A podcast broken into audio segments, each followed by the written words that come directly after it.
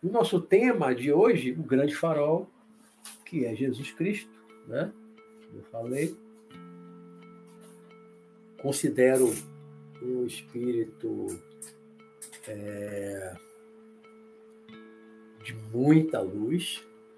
Não conheço outro na Terra com maior luz, com maior evolução do que ele, até onde vai o meu conhecimento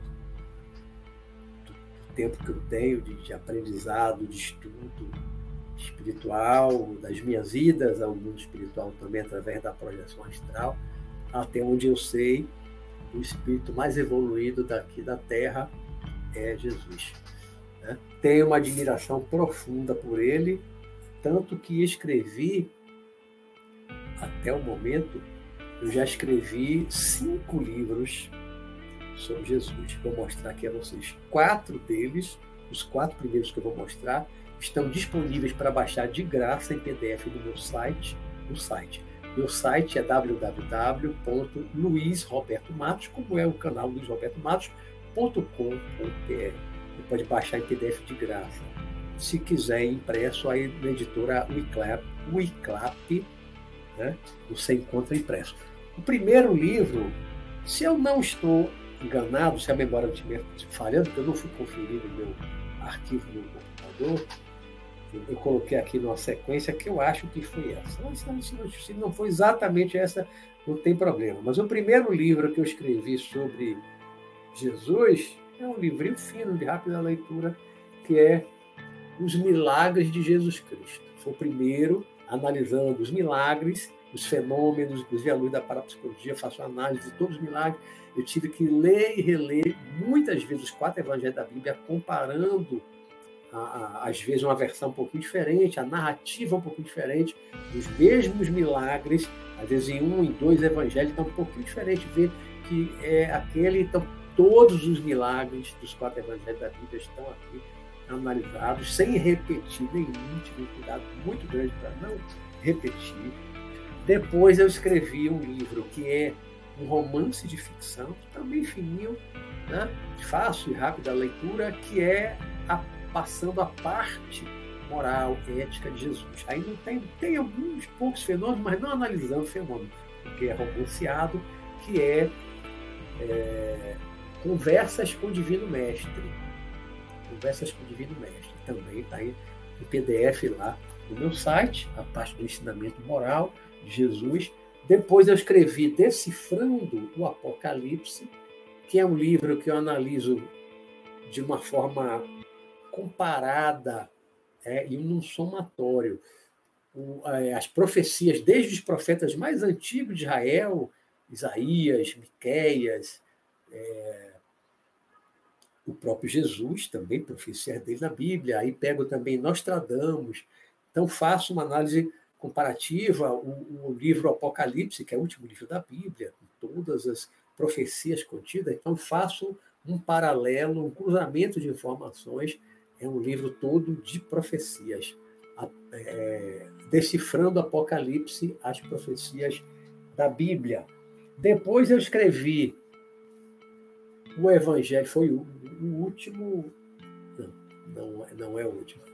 O último de uma forma diferente. O Evangelho segundo Mateus, que eu faço uma, como eu escrevi, em linguagem atual, estilo romanceado, mas agradável de ler.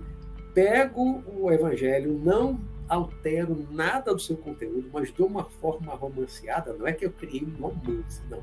Apenas é que as falas estão com aquele hífen na frente, como se fosse um livro de romance, destacando as falas de Jesus das outras pessoas, dos personagens da, dos evangelhos, com uma linguagem bem moderna e bem fácil de entender. E por último, 2019, acho que 2019, 2018, não, 2018, eu escrevi, é o livro mais volumoso que eu já escrevi até hoje, são 356 páginas, que é o Operação Galileia. Aqui agora é uma ficção É um romance de ficção, um pouco de ficção científica, porque tem uma nave extraterrestre que vem à Terra, resgata Jesus no Monte das Oliveiras, traz Jesus para 2018, é presente, no momento que eu estava escrevendo o livro, e Jesus passa um tempo entre nós, em 2018, e ele viaja pelo mundo, ele fica hospedado na Casa Branca, ele vai ao Vaticano, ele vai à ONU, ele vai à Coreia do Sul, encontra com os presidentes da Coreia do Sul do Norte, ele vai a Israel, ele vai à Alemanha, ele vem ao Brasil. E aí, nesse, nessa ficção, eu é, coloco assim, Jesus na sua mensagem antiga e ao mesmo tempo atual, falando para nós do presente né? como se ele estivesse aqui no meio de nós, no presente, analisando e falando dos nossos problemas atuais, né? com aquela mensagem antiga que é muito atual. Tá? Esse é o único dos cinco livros que não está disponível de graça no meu site. Né? Ele está no Amazon, amazon.com.br, amazon.com, impresso e, e, e e-book, e também é, impresso, que é bem mais barato, na editora UICLAP, U-I-C-L-A-P, UICLAP também, se tiver interesse. Bom, dito isso, vamos começar o nosso tema da noite. Né? Renovando aqui o boa noite a todos, sejam todos muito bem-vindos. Lígia Paula, Ruth Sampaio, Leandro Luquei, Renato Pereira entrou aí, Renato Renato Pereira. É, não, Renato Pereira eu já, eu já tenho o endereço. Não, vamos lá, pessoal, vamos lá. Como eu disse, eu tenho uma grande, profunda admiração por Jesus. Né? Tenho uma grande, profunda admiração por Jesus. E é desde garotinho. Desde garotinho. Na infância, eu era obrigado a ir para a igreja, igreja católica, assistir missa todo sábado, morava no Rio de Janeiro. Eu não gostava da missa. O único momento em que eu prestava atenção à missa era quando o padre dizia, e naquele tempo disse Jesus, aí ele lia passagem da Bíblia, dos comentários de Jesus, das coisas que Jesus falava. Aí eu prestava atenção. Eu gostava disso. Né? E quando tinha filmes na televisão preto e branco, naquele tempo, lá nos anos 60, sobre Jesus, não aparecia Jesus de frente, aquele, os filmes apareciam Jesus de costa ou de lado, assim, distante. Naquele tempo ninguém fazia filme de cinema mostrando um rosto do ator, tá incorporando Jesus. Mas quando eu via aquele filme da Semana Santa, preto e branco, e, e aparecia Jesus mesmo de costa, ou de perfil assim de longe, eu parava e sentia uma admiração. Então, sempre, desde garotinho, é, tive essa admiração, continuo tendo, e cada vez maior de Jesus. Não sou fanático religioso, não sigo nenhuma religião, nenhuma. Sou um espiritualista eclético, holista, li de muita coisa, muita influência do espiritismo, mas também da teosofia, da filosofia yogi, do budismo e tantas outras coisas, né? do hinduísmo, e muitas influências de leituras, de estudos, né? Mas essa, essa minha admiração, sem nenhum fanatismo, é uma admiração pela mensagem. Jesus. Quem foi Jesus? Onde ele viveu? Quando ele nasceu? Nessas minhas leituras, fiz muita pesquisa histórica para escrever esses cinco livros. Né? Tive que ler e reler muitas vezes é, os quatro evangelhos da Bíblia, cartas de São Paulo. Eu sei que eu li muita coisa, pesquisei muita coisa para poder escrever sobre Jesus. E quanto mais eu leio, quanto mais eu pesquiso, mais eu admiro Jesus. E a minha admiração por Jesus não é tanto pelos chamados milagres, pelos fenômenos, pelas curas, não, não é a minha admiração sobre Jesus é, sobretudo, e muito maior por causa da sua pregação, por causa daquilo que ele pregava, daquilo que ele pregou, daquilo que ele nos ensinou, deixou aí para nós, ficou registrado através dos quatro evangelistas. Há outros evangelhos também chamados apócrifos, sinópticos e tal. Há outros evangelhos, mas que não estão na Bíblia. Eu, meus livros são baseados apenas nos quatro evangelhos da Bíblia. Né? Isso não, não tem importância, não tem relevância. Porque aquilo que realmente é mais importante dos ensinamentos de Jesus ficaram registrados nos quatro evangelhos que estão na Bíblia, chegaram até nós, que são as coisas mais importantes. Nessas pesquisas também históricas, eu fui vendo ao longo do tempo que Jesus não nasceu naquilo que foi considerado o ano zero, o marco zero, para ter o antes de Cristo e depois de Cristo. Isso a gente pode pesquisar, vocês podem pesquisar também. Né? Houve um erro de datação em um calendário que foi feito por um monge, se não me falha a memória, monge Dionísio, ele foi encarregado por um papa, lá no início da Igreja Católica, de fazer um calendário. Então ele fez uma datação pelo conhecimento de história que se tinha naquela época, lá pelo ano 400, por aí, né? muito diferente de hoje. Então, colocou o marco zero como se fosse o nascimento de Jesus. As pesquisas feitas, aí vou botar nos últimos 20 anos, pesquisei muito, vi que há muitos historiadores, pesquisadores, que colocam o nascimento de Jesus aí entre o ano 8 e 6 antes de Cristo. Antes de Cristo.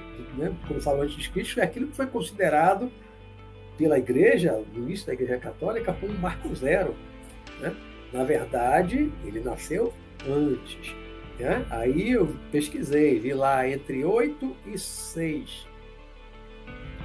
Mais provável 7. Hoje eu já estava até fazendo uma nova pesquisa aqui à tardinha, e vi que já tem gente mais modernamente falando aí ano, ano 3 ou 2 ou 1 antes de Cristo. Então já há também uma variação, mas praticamente hoje é unânime nos pesquisadores sobre isso que Jesus não nasceu no ano zero. Tá? Se sabe que Jesus morreu no ano 32. Até onde eu pesquisei, muitas vezes ele morreu no ano 32, já da era cristã, lógico. Né? Morreu no ano 32. Por quê? Porque está associado ao governo de Pilatos. Pilatos, governador da Judéia, governador romano da Judéia, lá na Palestina, que hoje é Israel. Né? Pilatos morreu, Pilatos governou ali no ano 32. E Jesus morreu sob o governo de Pilatos, foi Pilatos que mandou crucificar após o povo escolher entre Jesus e Barrabás. Né? Então, é praticamente certo que Jesus morreu no ano 32, porém ele não, não nasceu no ano zero. Então ele não morreu com 32 anos, nem 33. Ele pode ter, se ele nasceu no ano 7, que muita gente coloca, antes de Cristo, 7 com 32 são 39 anos. Se nasceu no ano 8 a.C., Jesus morreu com 40 anos. Né?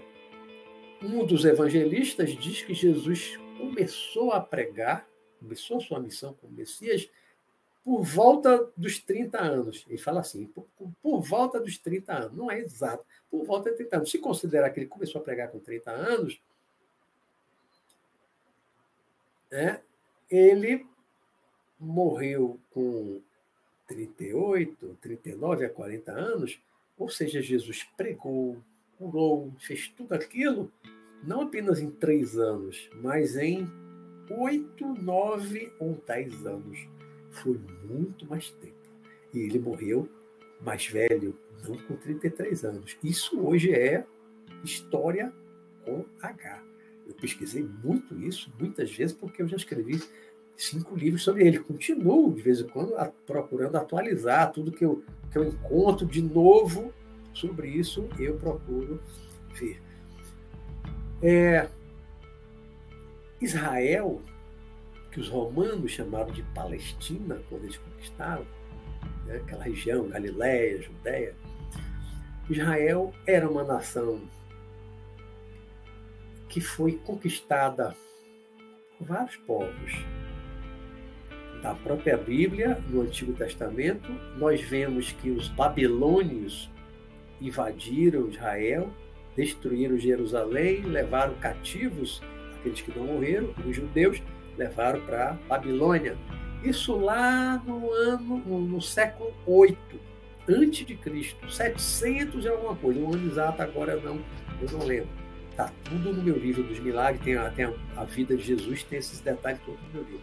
Né? Sete, por volta de, mil, de, de 750, não é, não é exato não, mas por aí, no século 8 antes de Cristo, os judeus foram levados cativos, passaram 50 anos cativos na Babilônia. Depois foram libertados, voltaram, reconstruíram Jerusalém, tinha sido destruída pelo Babilônia. Né? Foi a primeira destruição de Jerusalém. E depois vieram os gregos. Né? Alexandre o Grande foi até o norte da Índia e foi até o Egito. Aquilo ali tudo ele conquistou. Toda aquela área ali, Israel, até o Egito, né? Líbia, tudo aquilo foi conquistado por Alexandre o Grande. Então, Israel também foi dominada e também teve influência grega, muito antes de Jesus. E os romanos conquistaram toda aquela região, Síria até o Egito também. Cleópatra foi a última faraó do Egito. Né? E os romanos chegaram em Israel, conquistaram Israel na força, na guerra, né? conquistaram no ano 63 a.C.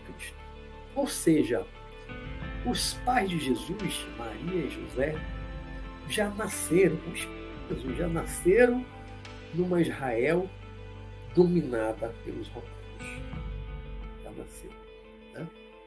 Provavelmente, os avós de Jesus também já nasceram sob o domínio romano. Então, quando Jesus nasceu, perto ali do ano zero, né, entre 8 e, e o zero mesmo ali antes de Cristo, quando Jesus nasceu, é, Roma já dominava Israel há mais ou menos 60 anos, ou quase 60 anos, a depender do ano que ele nasceu. Quase 60 anos. Né? Já era domínio romano. Os pais de Jesus estavam acostumados, viviam ali sob o domínio romano. Jesus nasceu, cresceu e morreu sob o domínio romano. Os judeus tinham aquelas profecias da vinda do Messias desde Miqueias, 700 anos antes de Cristo, Isaías, 500 anos antes de Cristo, né? Aí vem João Batista, já contemporâneo de Jesus, e falando da vinda breve do Messias, né? que ele virá, arrependeu-vos e tal, papapá. Vem aí, vem aí, vem aí. E Jesus surgiu, apareceu, foi batizado por João Batista. Só que os judeus esperavam o Jesus, é, esperavam, esperavam Jesus, não, desculpa. Os judeus esperavam o Messias guerreiro que fosse comandar os judeus, um exército dos judeus, contra os invasores, contra os romanos, para libertar os romanos. Esse era o perfil de Messias que ele esperava. Né? Como está lá na Bíblia, que o Messias faria Israel reinar sobre 70 nações. Olha que exagero, 70 nações. E por isso eles sempre esperaram o Messias guerreiro. Quando Jesus surge como Messias, começou a produzir os fenômenos, os chamados milagres, as curas, ressurreições, né? e começou a ficar famoso. Os sacerdotes do templo ficaram muito enciumados com, com a quantidade de seguidores, as pessoas que acompanhavam Jesus, que seguiam Jesus, multidões seguiam Jesus em busca das suas palavras da sua pregação, como também das curas. Eles ficavam enciumados. Muito antes de Jesus morrer, já havia perseguição, já havia tentativa de aprisionar Jesus. Tanto que uma vez ele fugiu para a cidade de Tiro, na Fenícia. Né? E lá ficou um tempo recolhido, escondido, para não ser morto, porque não tinha chegado a hora dele. Quando chegou a hora dele, ele foi para Jerusalém e disse para os discípulos: Ah, Vamos para Jerusalém. Eles se animaram, oba, vamos para Jerusalém. Ele disse, olha, eu serei morto em Jerusalém. Eu vou para Jerusalém para ser morto lá. E eles não acreditavam muito não, né? Mas ele disse, vou para Jerusalém para ser morto. Já no final da vida dele, né? do momento que ele achou que era o momento mesmo da morte. Ele foi praticamente se entregou como uma ovelha que vai sozinho para sozinha para o matadouro. Né? Teve seus motivos, era a sua missão. Né? E isso, inclusive, estava previsto nos profetas mais antigos. Havia, já havia profecia falando da morte, falando inclusive da, da, de detalhes da morte de Jesus. Que ele não teria as pernas quebradas, realmente ele não teve, ele morreu antes do, do ritual romano, quando chegava sexta-feira, quando come, começava o sabá, quando o sol se punha. Então, antes do sol se pôr, os soldados romanos vinham com um porrete, um martelão, vinha nas pernas de quem tivesse crucificado, quebrava as duas pernas ali na, na, na tíbia, para a pessoa não conseguir mais respirar e morrer, e tirar da cruz antes de escurecer, antes do sol se pôr completamente. Né? Então, Jesus morreu antes. Por quê? Porque Jesus foi muito castigado, muito castigado antes de ser pregado na cruz. Ele já tinha sido é, lapidado, tinha passado por aquela lapidação. E Jesus morre no ano 32, né? crucificado. O que Jesus pregou? Qual foi a importância de Jesus na sua passagem aqui na Terra, no meio da nossa humanidade? O que Jesus pregou, que é o que mais importa a partir de agora. O que Jesus pregou? O que ele ensinou para as pessoas daqui e que ficaram registradas até no presente momento. Ficaram registradas para que todos os seres humanos de todos os países, todas as nações pudessem ler, aprender, saber, conhecer aquilo que ele ensinou. O que Jesus nos ensinou, então? O principal, principal mesmo da pregação de Jesus foi o amor. Jesus, o tempo inteiro, falava para as pessoas de amor, de amar ao próximo como a si mesmo. Como ele disse, amai a Deus sobre todas as coisas e ao próximo como a ti mesmo. Isso resume todos os profetas. Tudo aquilo que estava registrado nos livros sagrados dos judeus, ele resumiu nessa frase curta nessa máxima que foi: ame a Deus sobre todas as coisas e ame ao seu próximo como você ama a si mesmo. Claro que a pessoa precisa se amar para poder amar o próximo a si mesmo. Se a pessoa se odeia, não vai amar o próximo, não vai odiar o próximo. Então, precisamos nos amar para então podermos amar o nosso próximo como nos amamos. Né? Isso leva a que aquilo que eu não quero que façam comigo, porque vai me causar dor, sofrimento, eu não vou fazer ao outro. Só vou fazer ao outro aquilo que eu gostaria que fizessem.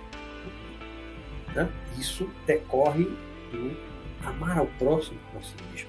Eu não posso desejar ao próximo aquilo que eu não desejo para mim mesmo. Eu só posso desejar ao próximo aquilo que eu desejo para mim. Ou seja, coisas boas. Quem deseja coisas ruins para si? Só se for um masoquista, um doente. Né? Uma pessoa normal, em sã consciência, não deseja o mal para si mesmo, só deseja o bem, só deseja o melhor. Então é isso que nós precisamos, segundo nos ensinou o Mestre Jesus, também desejar para o nosso próximo o bom, o bem, o melhor. É o que devemos, devemos desejar para todos. Além disso, que é o principal da pregação de Jesus, do amor ao próximo, e também como decorrência do amor ao próximo, está tudo, tudo que ele falava está ligado ao amor ao próximo, por isso é que é o principal né, da pregação dele, ele falava de perdão. De perdão. Uma vez chegaram para ele e perguntaram, mestre, quantas vezes eu devo perdoar o meu próximo? sete vezes? E ele disse: Não apenas sete vezes. Você deve perdoar o seu próximo 70 vezes sete vezes. Se você multiplicar aí na calculadora, no seu celular, vai ver que dá mais de 400 vezes. não quis dizer que você vá perdoar até ou somente 400 e tantas vezes, que é a multiplicação de 7 vezes 7. 7 vezes. É, 70 vezes 7 vezes.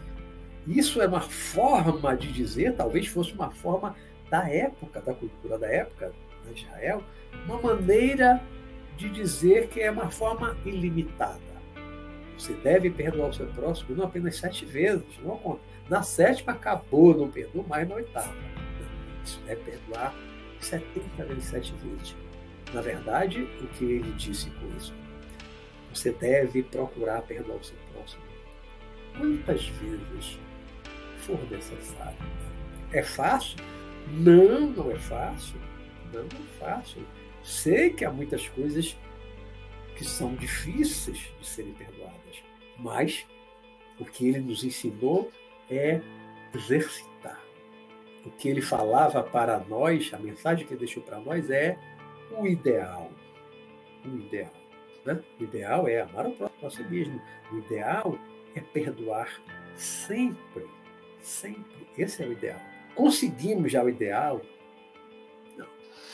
Estamos longe desse ideal, de perdoar tantas vezes quanto é necessário. Mas deve ser um exercício permanente, constante. O tempo inteiro, a nossa vida inteira, nós devemos exercitar o perdão. As pessoas que nos feriram, nos magoaram, nos causaram algum tipo de mal. Também nos falou muito Jesus sobre a reconciliação. Nos falou muito sobre reconciliação. Né? Ele via alguém indo para o templo lá comprar uma ovelha, um pombo para os sacerdotes matarem lá em sacrifício, para Jeová, para Deus, como, como eles acreditavam na época. E Jesus uma vez aproveitou para dar uma lição. Antes de você ir com o animal lá para o, o sacrifício, antes de você né, fazer um sacrifício de sangue, matar os animais, antes de você fazer esse tipo de sacrifício para Deus, né, que as pessoas faziam um sacrifício, matavam as, as ovelhas, né, os carneiros, os, os pombos, antes de você fazer um sacrifício desse tipo de sangue para Deus, procure o seu próximo, o seu desafeto, o seu inimigo, e se reconcilie com ele, porque isso é muito mais agradável a Deus. Né?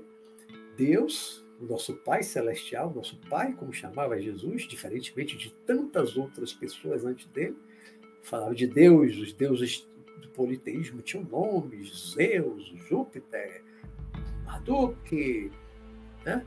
Odin. Jesus não dava nome a Deus, mas ele chamava numa intimidade diferente, ele chamava Deus de Pai. Pai. Mas não era um pai carrasco, duro, durrão, vingativo, como era a imagem do Deus do Antigo Testamento, do Jeová. O Deus do qual Jesus falou em vida era um Deus diferente, era um Deus de amor, um Deus de compaixão, um Deus que não pune, um Deus que não quer o mal, um Deus que não se vinga, um Deus que não se irrita, diferentemente do Deus do Antigo Testamento. Por isso, Jesus revolucionou o judaísmo, não de uma forma proposital, veio reformar a religião, não. Mas o que ele pregou foi uma revolução. Por isso é que nasceu ali uma nova religião, que foi o cristianismo. Né? Porque ele tinha uma ideia, vou criar uma religião, vou criar uma igreja, construir igreja. Ele nunca disse isso. Nunca mandou construir igreja física, material. Nunca mandou construir, ninguém construiu igreja nenhuma. Né? Mas deu nascimento uma nova religião, o cristianismo, com toda essa pregação, com todos esses ensinamentos que ele nos trouxe. Né?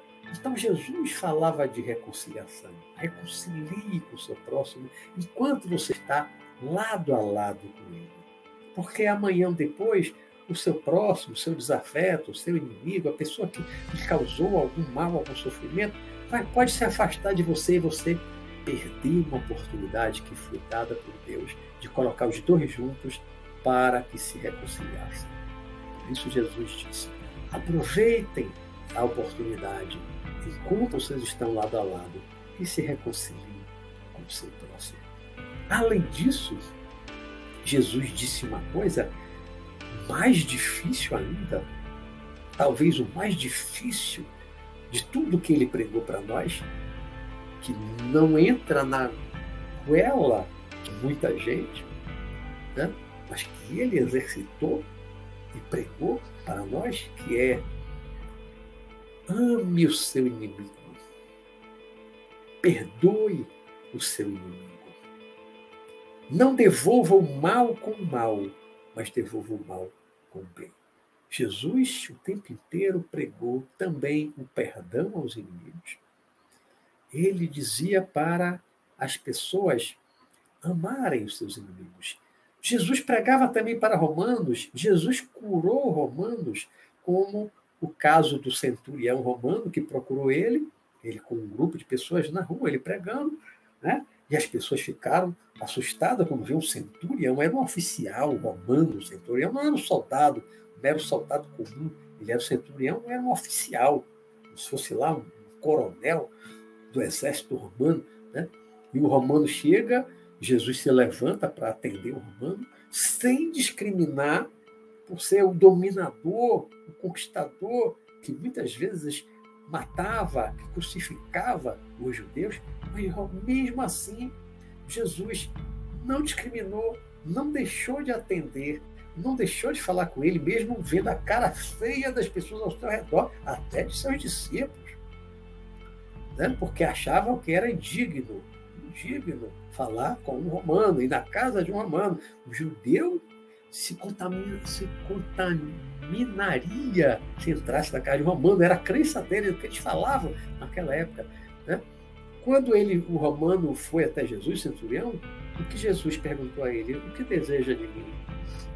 Ele disse, mestre, Senhor, eu tenho um servo na minha casa que está doente. Vou encurtar a história ele está doente. Ele é um servo muito bom, ele me serve há muitos anos, eu gosto muito dele e tal. Ele está muito doente, está morrendo. Jesus logo se apressou. Você quer que eu vá na sua casa? E ele disse: Não, não, senhor, eu não sou digno. Eu sou entre na minha casa até nas, nas missas católicas, a gente ouve, não sou digno que entreis em minha morada. Né? Mas dizeis uma, só, dizeis uma só palavra e sereis salvos. Não é exatamente o que está escrito lá, mas ele diz, né, não, não sou digno de na minha casa. Mas mande, de, determine que ele fique curado, que eu sei que ele ficará. Porque eu sou um centurião, eu tenho tantos soldados ao meu comando. Se eu disser vá ali, eu tenho certeza que ele vá. Vá colar, eu tenho certeza que ele vá. Faça isso, eu tenho certeza que o soldado vai fazer, né? porque ele, ele obedece o meu comando. E o Senhor, falando para Jesus isso, tenho certeza, se o Senhor dizer der ordem para ele ficar curado, eu tenho certeza que ele ficará curado. E Jesus aproveitou esse momento para dar uma lição aos seus apóstolos e a todos aqueles que estavam ali próximos ao seu redor. O que é que Jesus disse? Estão vendo? Em verdade vos digo que nunca encontrei tamanha fé entre o povo de Israel. A fé que aquele romano era um romano, ele não era um judeu, ele não tinha religião judaica. O romano era um politeísta. Júpiter, Marte, do caso de Deus. Mas o romano que já tinha ouvido falar, talvez já tivesse ouvido algumas pregações de Jesus na rua, o centurião, ele vai a Jesus com uma fé que ele disse: não precisa só ir na minha casa, basta só dizer que o meu servo ficou curado, que eu sei que ele será curado. Olha a fé pode dizer a fé cega, a fé cega do romano. O romano dizer isso para um rabino, um pregador de, de Israel, judeu, é aquilo para ele já foi uma coisa difícil. E em público, no meio de dezenas e dezenas de judeus. Né? E Jesus aproveitou para dar lição. Nunca encontrei tamanha fé. Por causa dessa fé, Jesus disse, né? A tua fé salvou o teu servo. Vá para casa, que ele está curado. Centurião, aí conta os, evangelistas que escreveram essa passagem, os evangelhos, né? o, o romano foi para casa, quando chegou em casa, o servo já estava lá sentado na cama e sorrindo e ficou curado. Como foi essa cura? Isso é uma outra história. Eu analiso no meu livro dos milagres de Jesus Cristo, não importa aqui agora, né? mas a fé né? e a forma como Jesus tratava a todos indistintamente, com o mesmo carinho, com o mesmo afeto, com o mesmo amor, com o mesmo cuidado, incluindo o inimigo, porque os romanos não eram inimigos dos judeus, eram conquistadores. Jesus, ali até os seus trinta e poucos anos né, de vida, ele deve ter visto muita gente crucificada, muita gente ser presa pelos romanos, crucificada, chicoteada, como ele depois foi.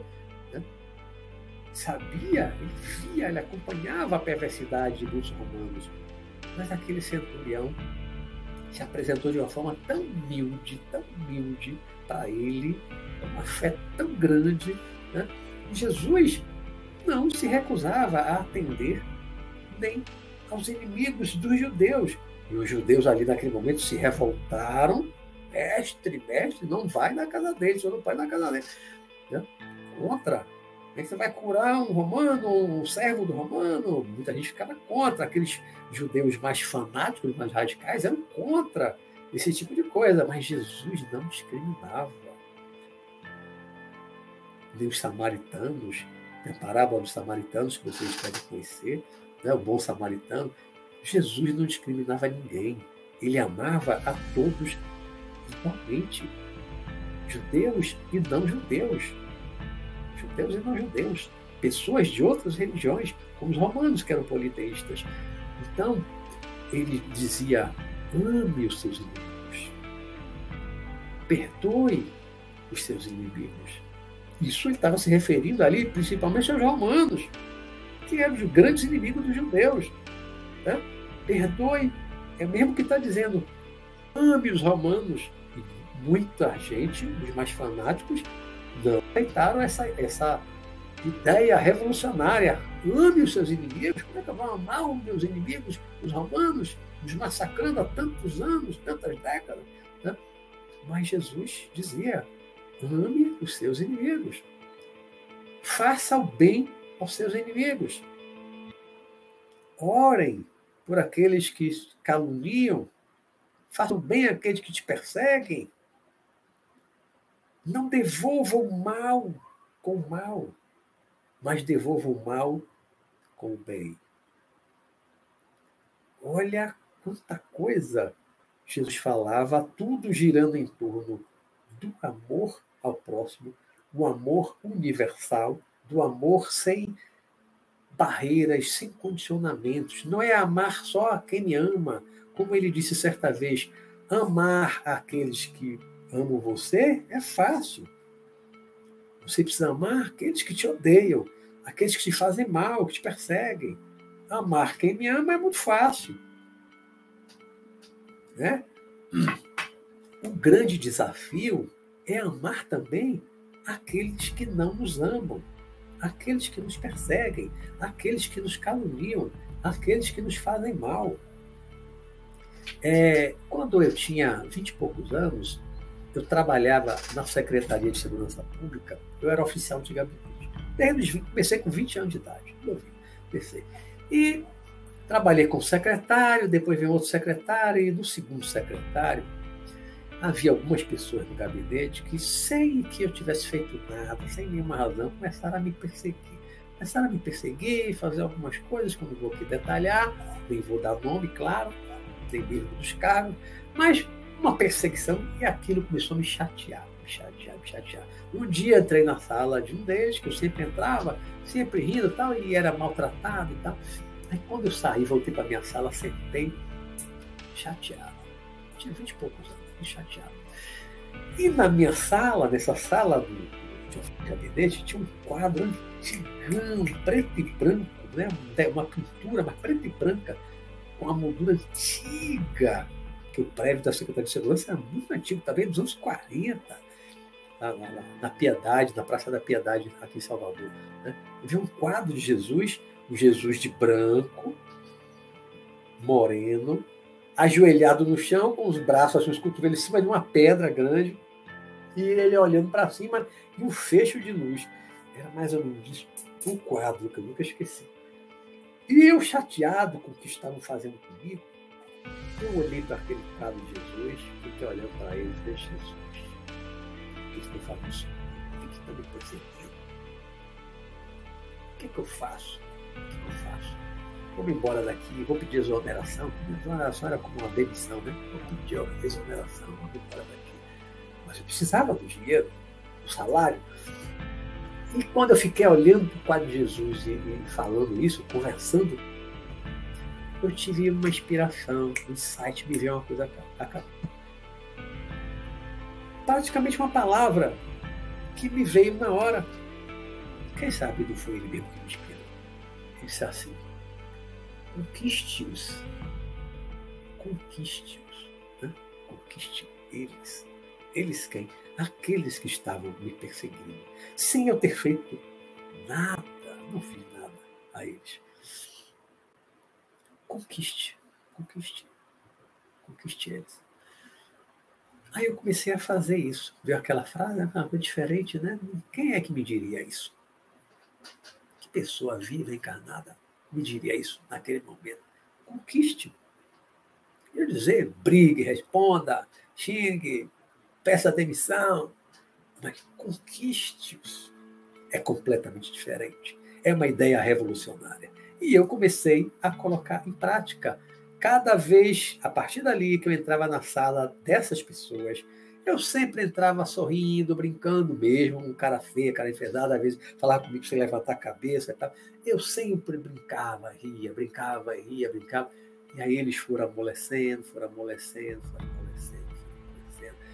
Foram ficando simpáticos a mim, ficaram todos meus amigos, todos conquistei, todos, todos, todos, todos. Tanto que um deles, mais velho, a filha foi fazer 15 anos, ele não só me convidou para o aniversário de 15 anos da filha, como ele perguntou se eu podia dançar a valsa com a filha dele. Eu tinha aí, uns, sei lá, 24, 25, 26 anos, e ele me pediu para dançar a valsa com a filha dele. Né? Olha que mudança. Uma pessoa que me perseguia sem eu ter feito nada. Quantas vezes nós somos perseguidos, maltratados sem ter sem termos feito nada, só reencarnação, karma, lei de causa e efeito, é que pode explicar determinadas coisas, né? Para quem acredita nisso, quem estuda essas coisas como eu. Então, gente, Jesus pregou essencialmente essas coisas. A pregação básica de Jesus era em torno do amor ao próximo, do perdão, das ofensas sempre que necessário, era da reconciliação, era de devolver o mal com o bem, de perdoar os inimigos, de amar os inimigos, fazer o bem e orar por aqueles que caluniam, que perseguem. Essa é a essência do cristianismo, essa é a essência do que Jesus pregou. E por isso é que eu coloquei como título do programa de hoje o grande farol, um card sempre com farol associado a Jesus, porque Jesus foi um grande farol que a humanidade teve e continua tendo, teve de carne e osso durante 30 e poucos anos, há dois mil anos atrás, vai completar, né? mas tem até hoje esse farol. O que é um farol? De tarde estava pensando o que é um farol. Farol é aquela torre com uma luz em cima, um holofote com, com espelho e tal, né? que gira para nortear os navegadores, os navegantes, as embarcações né? no mar ou no lago, se for um lago muito grande. O farol é, para a noite, eles acesos à noite, de dia não há necessidade. Mas de noite, no escuro, tem embarcações que muitas vezes viajam de noite, pescadores que pescam à noite. Então, quando se aproximam da terra, precisam de uma luz mostrando o caminho, mostrando a proximidade da terra, para que não se choque com pedras, né? as embarcações. Então, o farol é algo que mostra o caminho. A finalidade, o propósito de um farol é mostrar o caminho, é nortear os navegantes.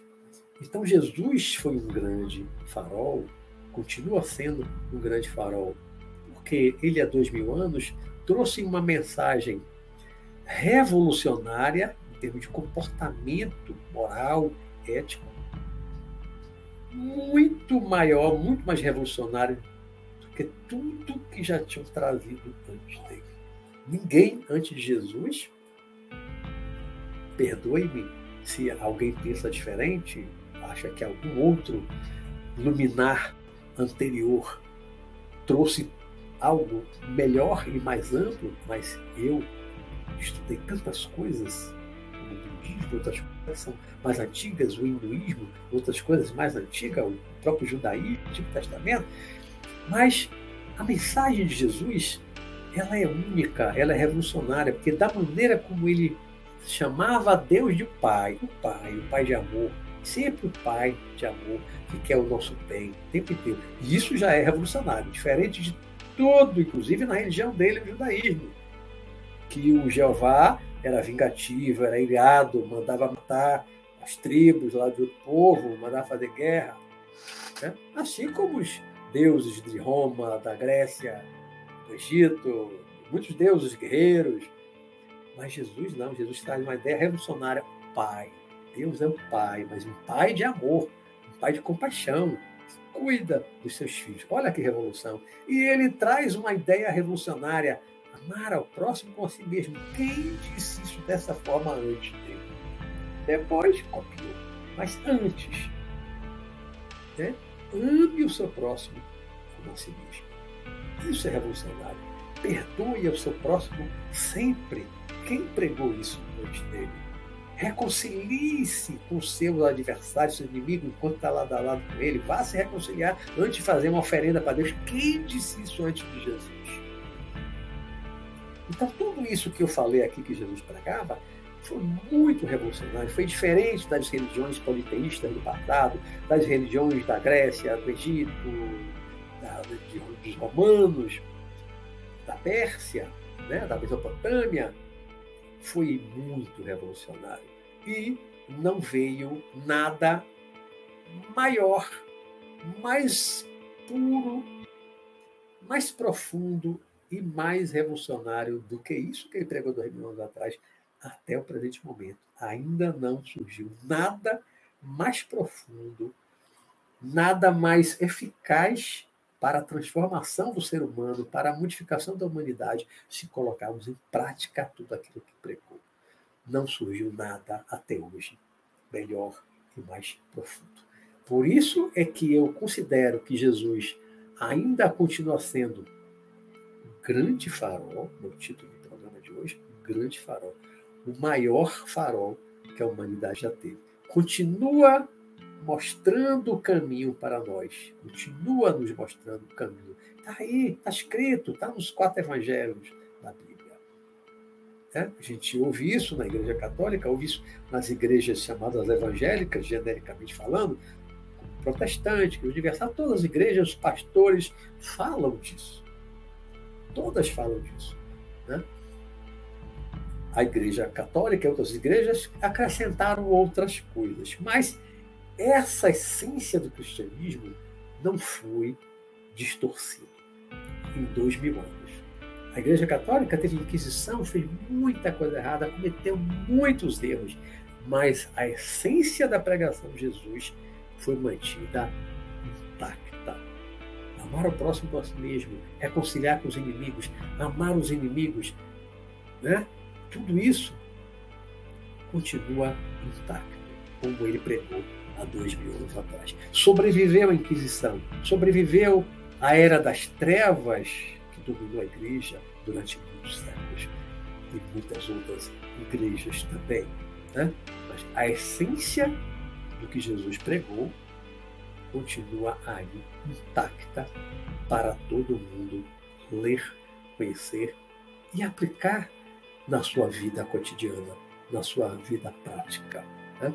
Jesus continua sendo um grande farol, não vou dizer que ele é o único, não, não é o único, outros faróis da humanidade, mas para mim continua sendo o maior farol, um grande farol para mostrar, para nortear para nós né, uma fórmula que essa pregação de Jesus, a essência da pregação de Jesus Cristo, a essência do cristianismo, que é uma, uma, uma doutrina, se posso chamar de doutrina, uma doutrina do coração.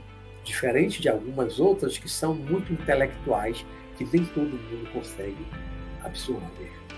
Né? O cristianismo é essencialmente uma doutrina de coração.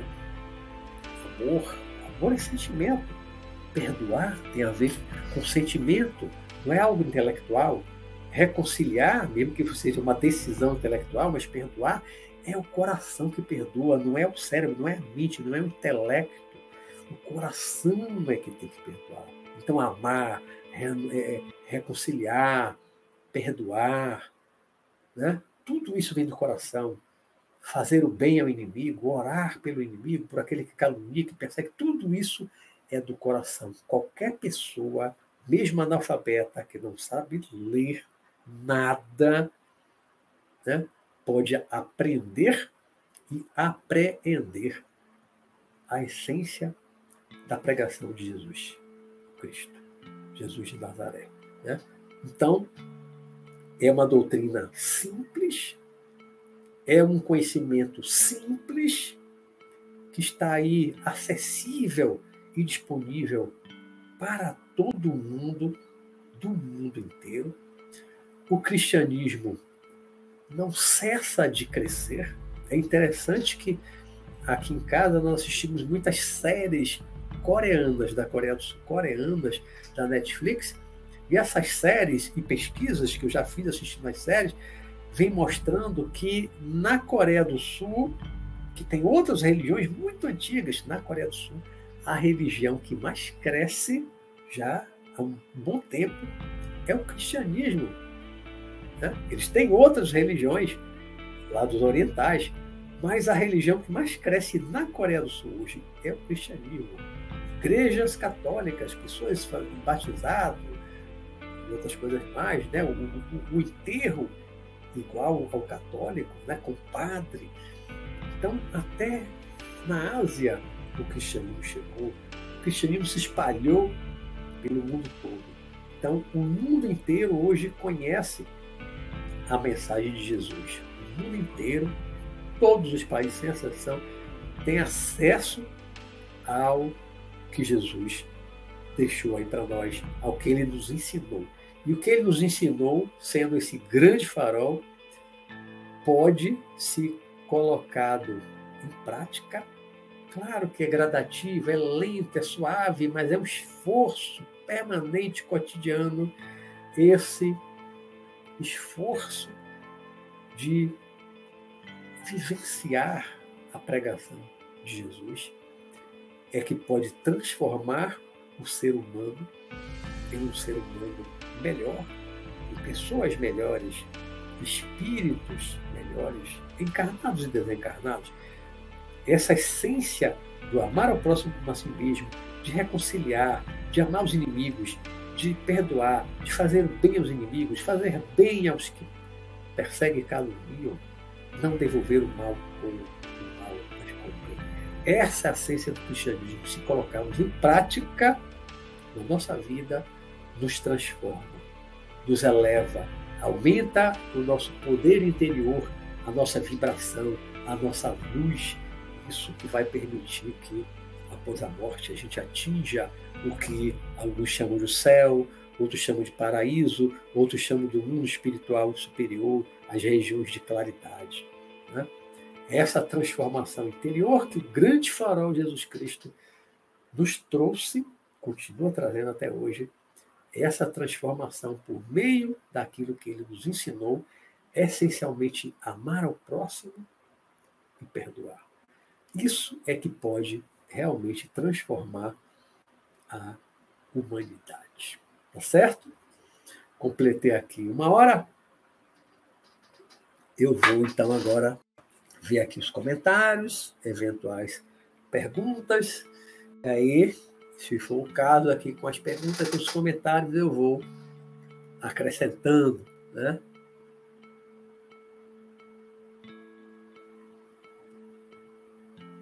graças a Deus, concluí a minha fala sem queda da internet, sem falha de conexão, sem internet estável, falando de Jesus.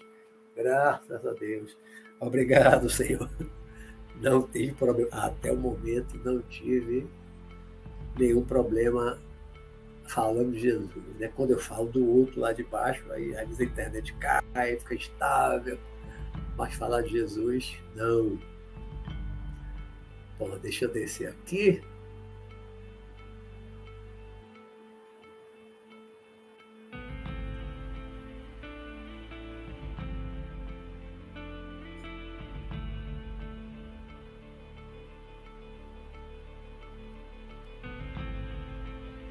Renato Pereira botou. Roberto, Buda e Krishna estariam na mesma evolução moral que Jesus? Não posso afirmar, não posso afirmar. Né? Eu considero Jesus o mais evoluído de todos pela sua mensagem. Foi muito mais profunda, muito mais revolucionária, para mim foi muito além de todas essas outras. Para mim, para mim, ele é o espírito mais evoluído aqui do nosso planeta, tá? Na minha opinião. Felipe Parreiras, professor, nossa jornada durante nossa vida eterna é o autoconhecimento? Sim, o autoconhecimento o tempo inteiro, né? Nós estamos nos conhecendo, estamos nos transformando, porque a transformação interior ela começa pelo autoconhecimento. Você tem que reconhecer os seus defeitos, seus vícios, suas limitações, seus apegos, seus desejos, muitas vezes desatinados. E é esse autoconhecimento que permite que a gente decida mudar, decida se transformar. Autoconhecimento é uma meta para a vida toda. Obrigado, Alice Marcos. Obrigado. Edson Galdino botou pergunta: será verdade que Jesus passou sua juventude na Índia? Está pensando nisso de tarde. Na Índia aprendendo com os gurus? Por isso não tem sua juventude na Bíblia? Olha, Edson Galdino, eu, muito, muito, muitos anos atrás, li, li livro como Jesus viveu na Índia. Acho que não sei se ainda tem ele aqui. Jesus viveu na Índia, que era de um padre alemão, dizendo que Jesus ele pesquisou 10 anos, né, escreveu esse livro pregando que Jesus viveu na Índia tem livro dizendo que Jesus viveu entre os essênios, lá em Israel mesmo. Tem livro dizendo que Jesus foi para o Egito, foi iniciado no Egito. Certeza de nada disso a gente tem. Né? O que Jesus fez, como foi a vida dele, onde esteve dos 13 aos 30 anos, os evangelhos da Bíblia não falam. Então há um hiato, né? há, um, há um vazio de informações em relação à vida de Jesus dos 13 aos 30 fez, onde ele morou, onde ele viveu. Eu, assim, na, minha te, na minha teoria, na minha tese, em um dos meus livros, acho que quando eu falo da vida dele, acho que é dos milagres, o livro dos milagres de Jesus Cristo. Eu acho que ele, na verdade, não viveu na Índia, não viveu no Egito, nem entre os essênios, é porque o que ele pregou não é igual ao que os gurus indianos e yogis pregavam, não é igual, nem no Egito ninguém pregava isso, nem os essênios pregavam exatamente isso, essênios eram bem fanáticos, bem radicais, muitas coisas. Né? O que Jesus pregou, ensinou e o que ele fez, ninguém fazia em outras partes. As curas, se acreditarmos que ele fez aquelas curas, todos aqueles fenômenos que estão descritos no Evangelho, se a gente acreditar que ele produziu aquilo tudo, quem fazia aquilo no Egito? Ninguém. Os sacerdotes do Egito, ninguém. Na Índia, quem fazia? Ninguém. As coisas que ele fez, da maneira, da maneira que ele fez. Então, a vida de Jesus foi muito diferente. Então eu não vejo influência dele da yoga, do hinduísmo lá da Índia, não vejo lá das religiões, a religião politeísta do Egito, nem entre os essênios. Então, eu acho que ele já veio, um espírito muito evoluído, já trouxe esse conhecimento. Claro que foi despertar uma maturidade ali, talvez naqueles 40 dias no deserto, jejuando, ali veio um despertar maior, uma iluminação maior, e daí ele decidiu começar a sua pregação, assumir o seu papel de Messias previsto lá, desde profetizado, desde profetas de 700 anos antes dele, né? Mas eu acho que ele, ele demonstrava um conhecimento da religião judaica muito grande, até dos animais, das plantas, como ele fala ali, ah, os lírios no campo, a maneira como ele lida com as pessoas, com a cultura judaica, para mim, mostra que ele o tempo inteiro viveu ali, cresceu ali naquele meio, vendo os, os romanos massacrando, vendo as pessoas odiando, querendo vingança, sem perdoar. Ele viveu a vida inteira, mas como ele já era um espírito evoluído, ele observando aquilo, ele foi matutando, matutando. Isso não vai dar certo, isso não vai dar certo, é melhor fazer assim. Quando chegou aos 30 anos, que ele se iluminou mesmo, aí ele já estava com aquela coisa de amar o inimigo, reconciliar sempre, não fazer o mal a ninguém, tudo aquilo que eu falei aqui, que é a essência da pregação dele, né? Eu acho que ele não viveu fora de Israel, não. Hein? É o meu pensamento. Dolores Vieira, minha amiga, muito interessante este aspecto abordado da data do nascimento de Jesus. É, podem pesquisar que os historiadores que pesquisam isso, é, é de 8 a.C. até um ano antes de Cristo. Um antes de Cristo. Mas na, no, no, zero, não. Zero não. Ele nasceu antes. Pergunta de Lígia Mara. Mahara, desculpe, Lígia Paula Mahara. Professor, o senhor não poderia confirmar dados históricos de Jesus no astral? É possível fazer essa pesquisa nas bibliotecas das cidades astrais Então, olha, em tese, né, teoricamente é possível fazer, mas não, nunca, nunca procurei fazer isso, não. Senti a força dele, o poder dele, a energia dele chegando a mim em algumas situações, né? mas fazer esse tipo de pesquisa, é, já vi em regressões de memória, eu tenho um vídeo aqui no canal, né? regressões de memória ao tempo de Jesus, livro do tipo. Eu já vi Jesus do passado, eu vi, eu estava numa casa, eu vi duas, é, eu tive umas cinco ou seis regressões de memória, vou colocar rapidamente.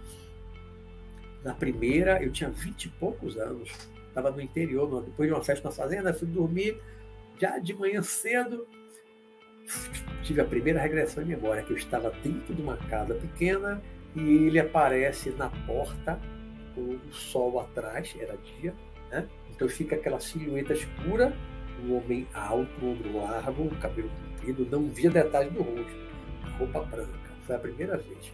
Depois, outra regressão. Aí já estava dentro da casa, eu estava próximo a ele, uma distância aqui de metro, metro pouco, com outras pessoas, outros homens, conversando com ele. Ele estava ligeiramente de perfil, só não deu para ver a cor dos olhos, mas vi o cabelo dentro bem, bem liso, com aqueles fios reto, pesado, moreno claro, o nariz não era esse narigão árabe meu, era um nariz menor, né? A barba não era aquela barba cheia do, do, do iraquiano, iraniano, era uma barba mais suave, de fio reto, não era aquela barbona de profeta no peito, não era, né? e com a roupa branca. Depois eu vi, foram sonhos diferentes de regressão, momentos diferentes, mas que hoje eu acho que todas elas aconteceram, nessas que eu estou contando agora, aconteceram no mesmo dia. Né? Ele chegou na porta, ele entrou, a gente conversou dentro, depois de noite, aí foi a outra regressão. Ele com outros homens deitados no chão, dormindo no chão da sala.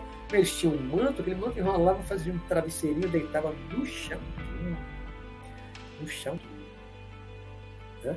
Jesus, quando ia ficava na casa de pessoa que não era rica, tá, ele dormia com os apóstolos dele, dormia no duro. Assim como dormia relento, no, no, gramado, na terra, nas montanhas, em viagem. Dormia em cama, confortável. Né? Todo o seu período de pregação. Antes de começar a pregação, ele tinha a casa dele, vivia com a mãe, vivia ter uma cama, não era um colchão confortáveis que tem hoje em dia, mas cama, tinha algum colchão de palha, sei lá. Né? Mas depois que ele começou a pregar, ele dormia no chão, dormia ao relento, debaixo das árvores. Né? Aí, essa, essa terceira, depois eu vi uma que eu estava na porta e ele estava com um grupo de homens indo embora, mas eu ficava na casa, de repente podia ser a minha casa que ele visitou. Né? Então eu conheci ele naquele momento. E depois, anos depois, eu tive outra regressão, aí a quinta, a quinta, né? Contei quatro. A quinta, que eu via ele já mais velho do que eu vi dentro da casa. Ele estava mais velho, aparentando aí os seus 40 ou quase isso. Ele estava mais velho, a barba mais cheia e maior, né? mas ele era um homem alto, forte, com um santo sudário, mostra, 1,81m, um dia eu ainda vou fazer uma live aqui sobre o santuário, que eu fiz muito estudo, e tem um capítulo sobre isso no meu livro dos milagres, que eu considero também um milagre. Né? Os milagres de Jesus Cristo tem um capítulo sobre o santuário. Então, era um homem de 1,81m, forte no lago, porque muitos anos, até os 30 anos de idade, ele foi carpinteiro. Ele trabalha em braçal, carregar madeira pesada. Ele era forte, não era magrinho, como a maioria dos atores que interpretaram ele mostravam, né? Aquele magrinho, rouba pau de Jesus, né? Jesus de Nazaré de para o melhor de tudo, não era um Jesus magrinho, magrelo. Jesus não era nada, não. Era um homem alto, forte, muito mais alto do que a média dos judeus do seu tempo, inclusive também do que os romanos.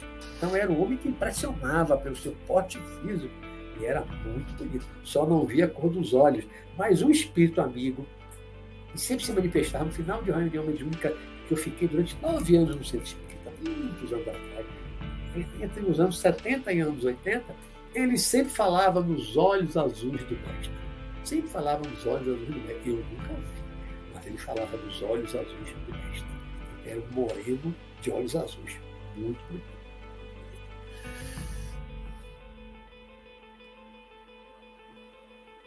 Fazer viagem espiritual, ter experiência, é viagem astral, projeção astral, não é o tema da noite. Devolver o mal com o bem, né, Michele? Isso aí. Perdoar o inimigo, pregado por Jesus. Isso aí. Outra pergunta ali, Jamal. Professor, a lição de Jesus sobre amar os inimigos pode estar relacionada com a nossa ignorância sobre nossos atos passados contra esse inimigo desta vida? Com certeza. Amar o inimigo, pois é resgate. Pois é.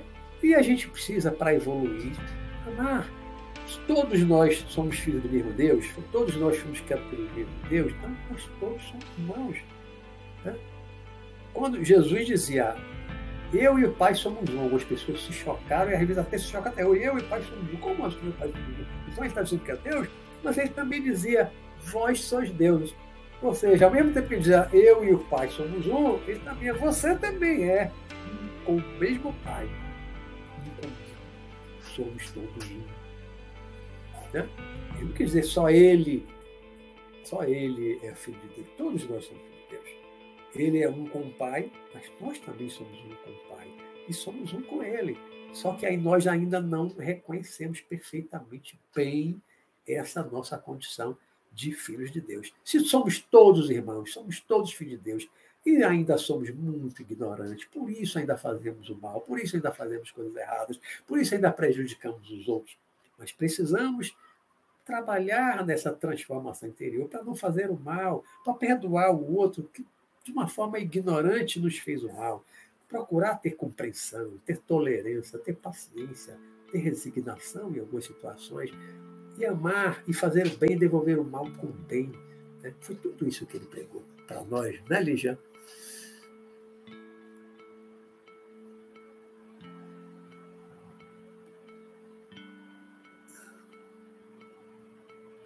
Arleide dos Santos. Boa noite, professor. Na sua visão, o que Jesus quis dizer com essa frase?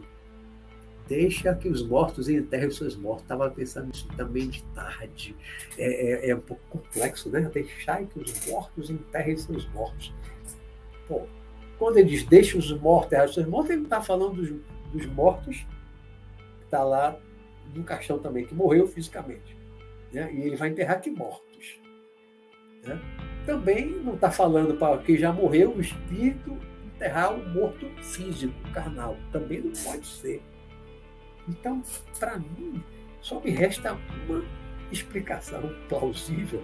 Né? Deixar que os mortos enterrarem os seus mortos, ele está falando de mortos no sentido figurado. Não está falando de, do morto físico, nem está falando do espírito já, que já morreu, desencarnado. Né? Ele está falando de pessoas que estão mortas por dentro. Aí isso é complexo, demanda aí uma, uma fala aqui mais longa que o tempo aqui não vai dar. Né? Quem são esses mortos? Deixe que os mortos enterrem os mortos. Quem é que está morto? Vocês estão mortos. Eu estou morto. Né? Quantas pessoas estão mortas-vivas? Quantas pessoas passam pela vida parecendo que estão mortas, não vivem? É complexo, isso é complexo. Demanda uma, uma, uma outra live, né? Para falar disso. Hoje é dia dos mortos, hoje é dia de homenagear, né? dia de finados, é dia de homenagear os nossos parentes, nossos entes queridos, avós, pais, filhos, esposas, esposos, amigos, homenagear todos né? e pedir a Jesus que ilumine todos, que ilumine a todos. Né? Lígia Paula, outra pergunta. Professor, o senhor conhece Joel Solomon Goldsmith, um grande curador estudioso da Bíblia, tendo como obra principal seu livro Caminho Infinito. Indico a todos. Não conheço não. Vou pesquisar depois, Lígia. Obrigado, não conheço não. Dolores Vieira, conquistar o inimigo, o amor ao próximo, grande doutrina de Jesus. Amo. Isso aí, Dolores. Isso aí, conquistar, conquistar. Dolores Vieira, o farol foi Jesus, resume suas palavras. Eu sou o caminho, a verdade, a vida. O grande farol. Isso aí. Legal. Eu oro pelas pessoas que não gostam de mim. É, né? Eu, eu, eu, muito tempo atrás, Sinélia Moreira, eu, eu pensava assim na oração do perdão. Alguém me um mal, alguma coisa, eu não tinha condições de imediato de, de perdoar, de imediato, e nem de me aproximar para me reconciliar com a pessoa, aí eu ficava só na oração, oração do perdão. Ou eu pedindo perdão à pessoa, ou eu perdoando, dependendo da situação. Eu pedia perdão, eu perdoava. Orando, orando, até um dia que surgisse a oportunidade, aí ele, mais preparado pelas orações que eu estava fazendo para ele, eu também orando, mudando meu pensamento e meu coração, abrindo meu coração para o né? até haver uma oportunidade de reaproximação, de conversar e de fazer as pazes, de reconquistar, de reconciliar. Né? Então, a oração pelos outros que nos magoaram, nos feriram, nos fizeram mal, é muito bom. Uma oração pedindo perdão ou perdoando a distância inicialmente para preparar o caminho para o perdão face a face, a reconciliação cara a cara. Né? A Sinélia ainda botou, eu oro pelas pessoas que, né, que não gostam de mim, eu oro mais por ele do que para mim mesmo. É bom, é bom. Pedir mais pelos outros, né? Tá bom. Dolores Vieira, Jesus foi um grande pregador. Ele dava ele, ele dava silogismo às suas palavras. É, é. Ele falava muito por parábola, né, fazendo comparações.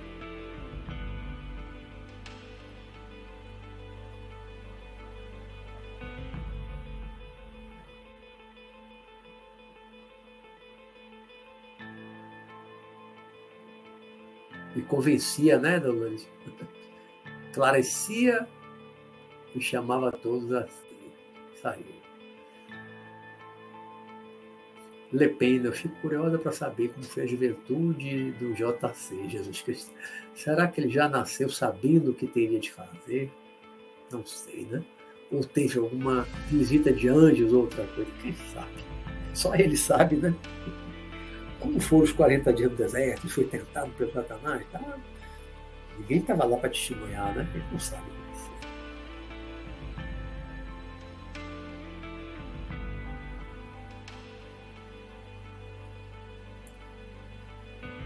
É então nos pergunta como Jesus conheceu os seus apóstolos. O nosso tempo agora não dá mais para. Eu também não lembro todos. Né, com, com... eu me lembro de alguns ele conheceu quando ele foi batizado por João Batista, dois mas os nomes agora eu não me lembro, São Felipe, André, não lembro agora de cabeça não, mas tem alguns livros, tem alguns livros, né?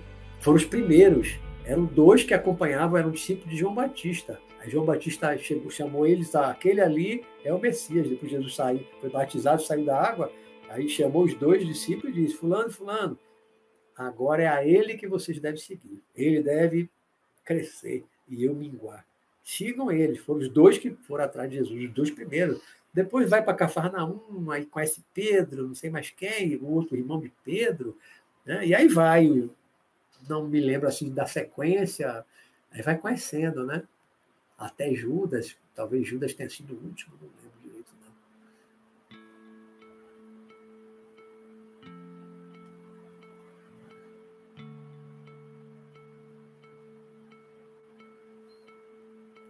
Ah, vem uma, vem uma pergunta logo em seguida de Dolores, que eu acho ainda em relação a essa de como ele conheceu os apóstolos. A pergunta: terá sido intuição ou grande amor que dele emanava? Olha, Jesus era tão especial, no sentido positivo, era tão diferenciado, tinha tantos poderes, tantas faculdades, graus elevadíssimos que eu acho que quando ele se aproximava de alguém, ele olhava via a aura, via, sabe, a, a, a, alma, a alma nua por dentro. E ali talvez ele lembrasse também, né? Ele foi planejado que seria meu apóstolo, ele vai ser meu apóstolo, sentia a vibração, sentia o coração puro das pessoas. Ele, ele escolhia as pessoas com o coração puro. Né?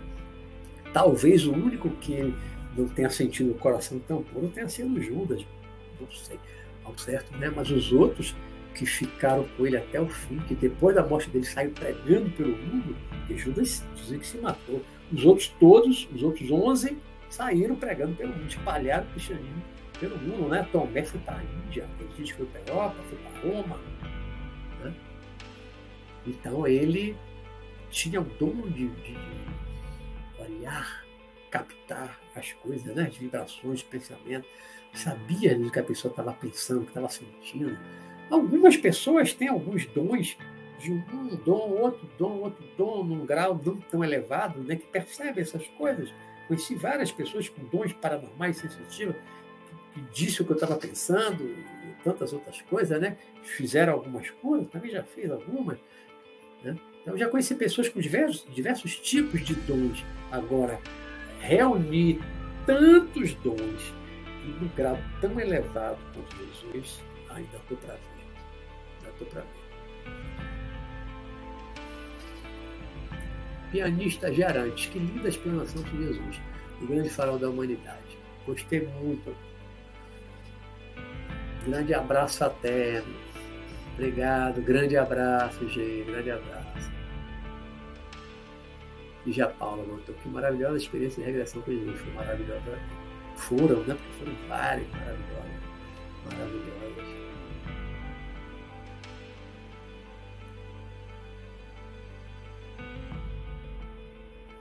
Marta Delgado, sem palavras, muita emoção ouvindo você falar sobre o Divino Mestre. Que bom, Martinha, que bom. Somos tão pequenos perante a grandeza desse ser iluminado, a verdade, Martinha, a verdade. Somos muito pequenos. Né? Mas ele nos deixou a sua luz, nos deixou as suas palavras para que a gente seguisse as suas pegadas, para também seguirmos o caminho da luz, né? para também nos iluminarmos, nos tornarmos seres espirituais cada vez melhores, né, Martinha? Também nos tornarmos iluminados. Dolores, Jesus diz: ninguém vai ao Pai se não por mim. É, eu acho que ele quis dizer com isso exatamente isso que eu acabei de falar, né? Que ele ensinou um caminho para a gente se aproximar mais do Pai celestial, como chamava, né? O Pai, o Pai, meu Pai que está no céu.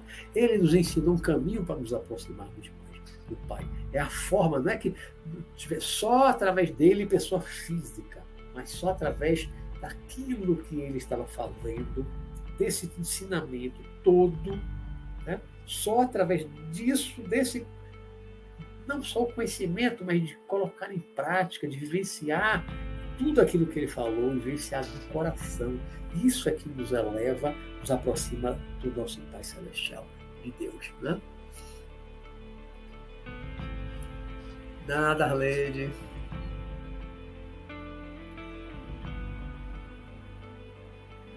Ligia Paula, professor, o senhor poderia fazer mais lives sobre Jesus? Posso, sim, posso. Posso fazer mais outra. Martinha, noite maravilhosa, apesar do dia triste finados, verdade, verdade. Mas tem que pensar nos nossos finados como não finados, não finalizados, que continuam vivos, continuam vivos no mundo espiritual, né?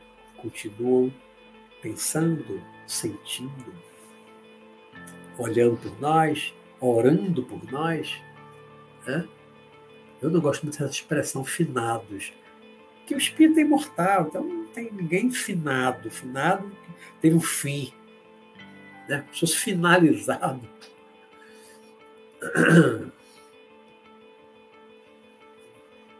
Obrigado, obrigado. Bom, cheguei aqui no final. Não tem mais pergunta, não tem mais comentário. Nosso tempo está aqui, está acabando. Então eu vou já anunciar nosso próximo programa, né, que será também uma boa reflexão. Já vão pensando aí durante a semana sobre o tema da noite, que será qual o propósito da sua vida. Qual o propósito da sua vida? Minha gatinha já está miando aqui na janela da varanda. Está dizendo, pai, chega, acabou, pai. Vou botar comida para mim, minha gatinha. Vou já, Michele, a Michele, minha gatinha também. Então, nosso próximo tema é qual o propósito da sua vida? Para pensar, né? qual o propósito da sua vida? Que você está fazendo aqui? Por que você está aqui? Por que você nasceu? Por que você reencarnou? Por que você reencarnou na sua família? Por que você reencarnou nesse país? na cidade onde você mora, porque você tem os irmãos, os pais. Né? Qual o propósito? O que, é que você está fazendo aqui? Qual o sentido da vida? Né? Uma boa reflexão, então, para todo mundo, não é? Martinha disse: Meus gatos estão procurando a Michelle, aqui são seis. eu tenho eu tinha dois, um partiu, meu pretinho, fiquei com uma só. Michelle tá miando, é, tá miando, tá me pedindo comida. Ela tá acabando, Michelle, tá acabando. que fofa, né? Adorei a gatinha ali chamando, disse Ela chama, viu? Eu fecho pela piscina, ela fica aqui dentro miando o tempo inteiro. Aí eu me tranco aqui no gabinete, deixo a janela um pouquinho aberta, Aí ela vem, mas ela não pode entrar, mas aí ela vem e começa a miar.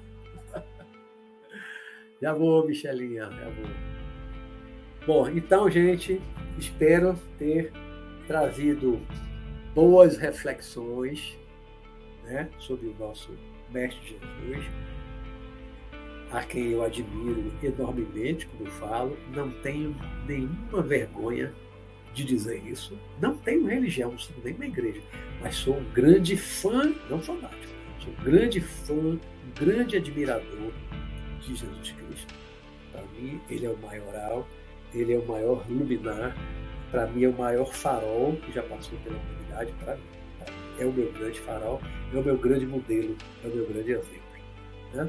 Então eu procuro me espelhar. Estou muito longe, muito longe dele, Deus me livre querer me comparar. Nem, nem sonho. Né? Mas é o meu farol, é o meu espelho. É nele que eu procuro me espelhar para me tornar uma pessoa cada vez melhor, um ser humano cada vez melhor, um espírito cada vez melhor.